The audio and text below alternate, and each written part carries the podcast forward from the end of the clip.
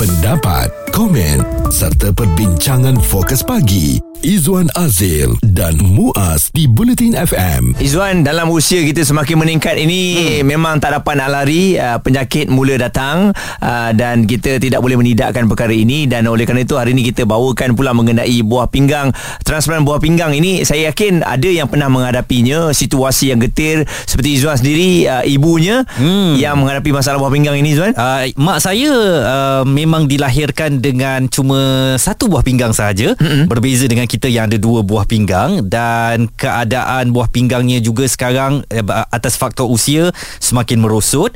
Jadi kita nak tahu bagaimana agaknya kita boleh jaga buah pinggang kita dengan sebaik-baiknya. Uh, pastinya mereka yang pernah menga- apa melalui pengalaman um, dialisis dan sebagainya akan tahu keperitan apabila buah pinggang ini tidak berfungsi dengan baik lagi Muaz.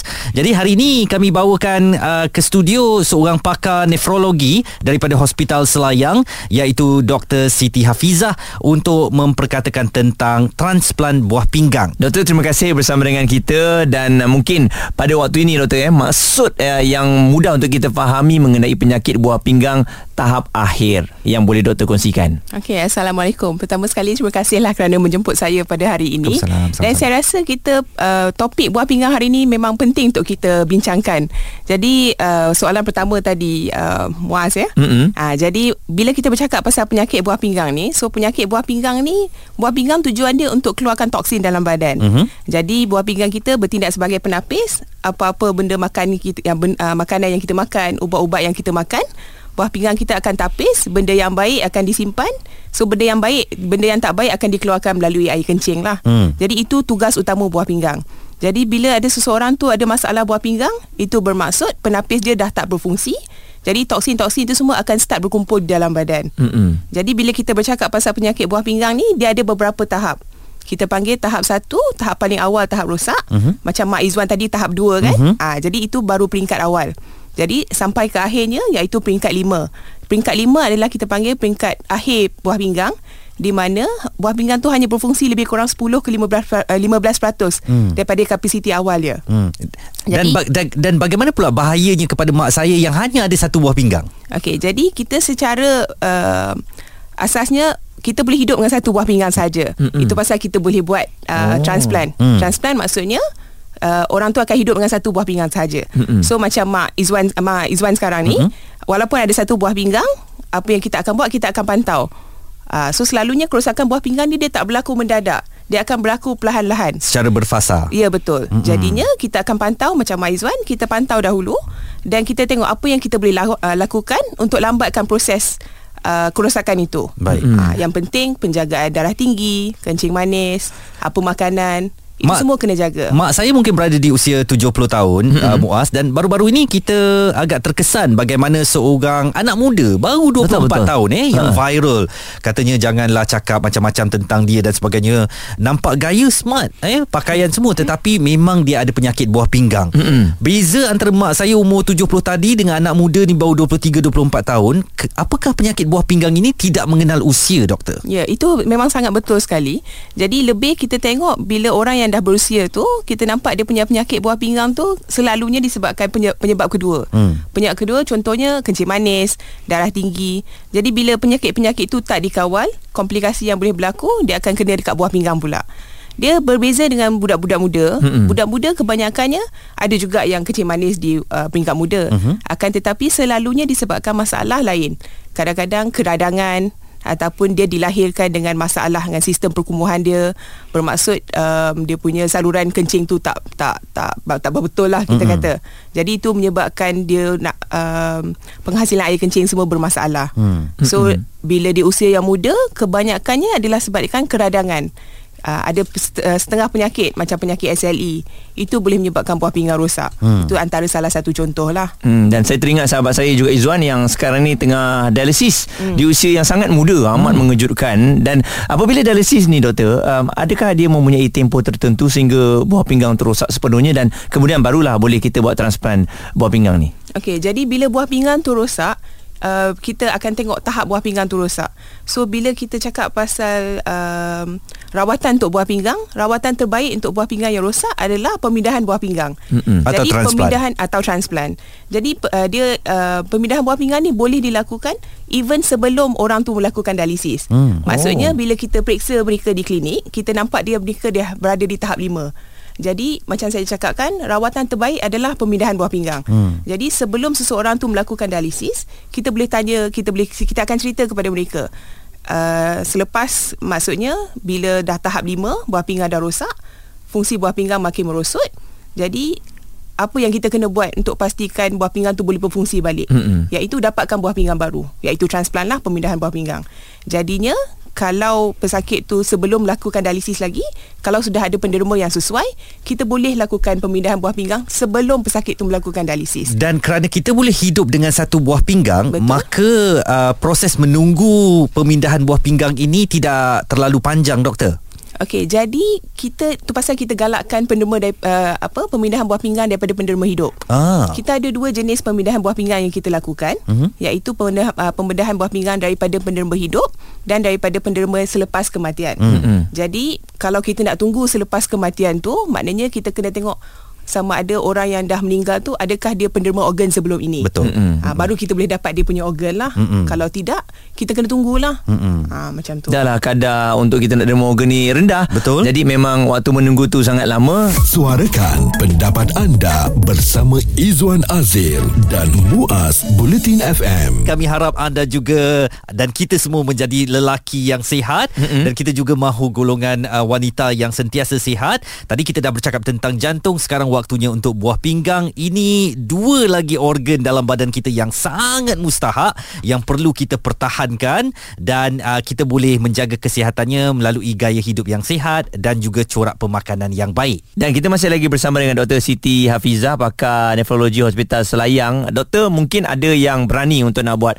uh, transplant buah pinggang ini tetapi memikirkan kos. Kos yang um, saya yang tak buat, Izwan tak buat mungkin saya memikirkan tinggi Oh, kos ni. betul. Sebab ni pemindahan ni daripada individu kepada individu yang lain. Ya. Jadi bagaimana dari segi kosnya? Okey, jadi ini memang soalan yang paling kerap kita dengar. Mm-mm. Mereka takut untuk tampil nak dengar nak bincang pasal transplant sebab memikirkan kos. Mm. Which um, benda yang satu yang valid lah kiranya sebab kos kacau juga kan Betul. nanti. Jadi bila kita cakap pasal kos transplant, alhamdulillah di Malaysia dengan sokongan kerajaan dan Kementerian Kesihatan Malaysia, kita banyak memberikan subsidi untuk untuk program transplant. Ada subsidi juga. Ada subsidi. Jadi di hospital di uh, Malaysia uh-huh. ada beberapa tempat yang membuat um, transplant lah. Di hospital kerajaan mainly hospital Selayang dan hospital Kuala Lumpur. Uh-huh. Di Pusat Perubatan Universiti, uh, Pusat Perubatan Universiti Melaya dan. PPU ITM. Uh-huh. Dan di swasta juga ada buat iaitu di Prince Court dan Sunway Medical Center. Okey. Jadi bila dibuat di hospital kerajaan, hmm. kos rawatan akan berbeza antara setiap tempat lah.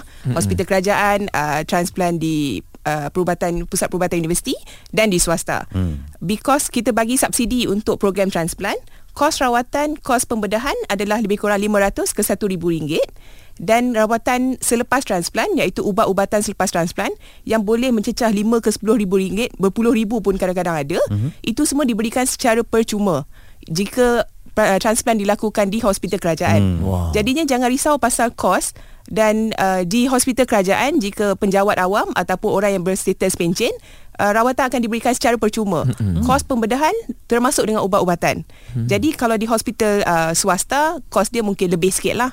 Uh, macam tu. Itu bergantung kepada kemampuan kita lah Ya, ya, betul. dan kalau anda mungkin seorang pesara kerajaan jangan takut uh, dekati sahaja institusi kesihatan kerajaan dan anda boleh mendapat manfaat-manfaat yang uh, uh, diberikan oleh kerajaan.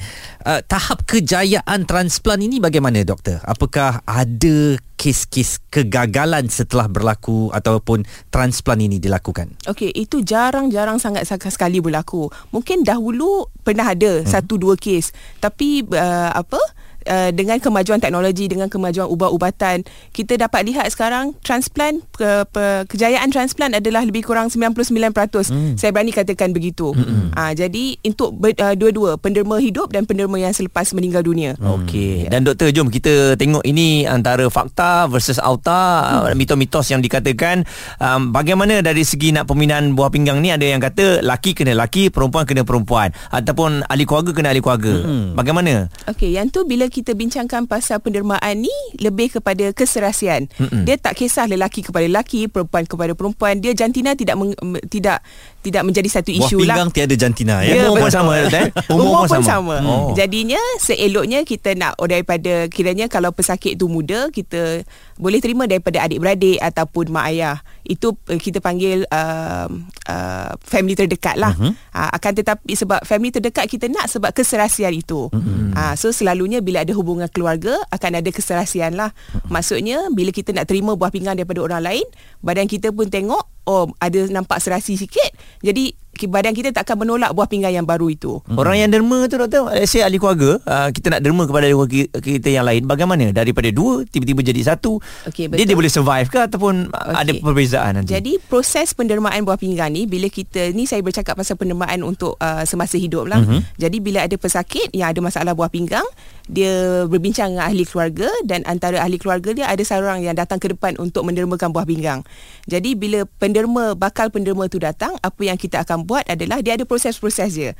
So satu kita kena pastikan penderma tu dalam keadaan yang cukup sihat sebelum dia boleh menderma. Mm-hmm. Jadi bila dia datang kepada saya contohnya kita akan pastikan kita akan buat uh, ujian darah, kita buat ujian air kencing, kita akan buat uh, x-ray, ultrasound uh, penilaian psikologi kita nak memastikan tak ada unsur-unsur paksaan uh-huh. dalam bidang uh, dalam uh, mendermakan buah pinggang tu bila kita pastikan semua pesakit tu dalam keadaan, uh, penderma tu dalam keadaan yang sihat baru kita akan teruskan dengan pendermaan hmm. uh, jadi yang jangan risau kita semua memang ada dua buah pinggang kita memang boleh hidup dengan satu buah pinggang tetapi hmm. apakah lifespan saya akan berkurang jika saya mendermakan satu okay. buah pinggang itu saya itu memang soalan yang sangat bagus itu soalan yang kerap kita dengar hmm. yang kata oh dia risau pula lepas hmm. dia derma buah pinggang dia pula dia ada sakit. Uh, kegagalan buah pinggang. Ha. Itu memang kerap yang kita dengar. Jadinya itu yang kita akan pastikan. Se- uh, pertamanya sebelum kita buat transplant itu sendiri.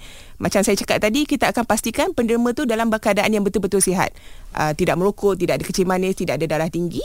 Dan selepas itu, apa yang kita akan buat adalah kita akan uh, jangan risau lepas menerima buah pinggang uh, uh, penderma tu masih dalam kita punya uh, radar lah. Mm-hmm. Uh, maksudnya kita akan pantau dia mula-mula 3 bulan sekali. Mm. Uh, dia akan sentiasa berada dalam klinik, kita punya klinik jugalah mm. untuk kita pantau pula kesihatan dia. Mm-hmm. Jadi statistik pun dah menunjukkan bila pendermaan buah pinggang tu yang menderma tu pun kena menjagalah kesihatan badan dia. Mm-hmm. Uh, jaga makan, jangan merokok, uh, exercise selalu supaya dia pun tak dapat apa-apa penyakit. Yalah, uh. dia dia nak kumpul pahala tapi Betul. janganlah lepas dia dah buat pahala tu dia rosakkan diri dia sendiri.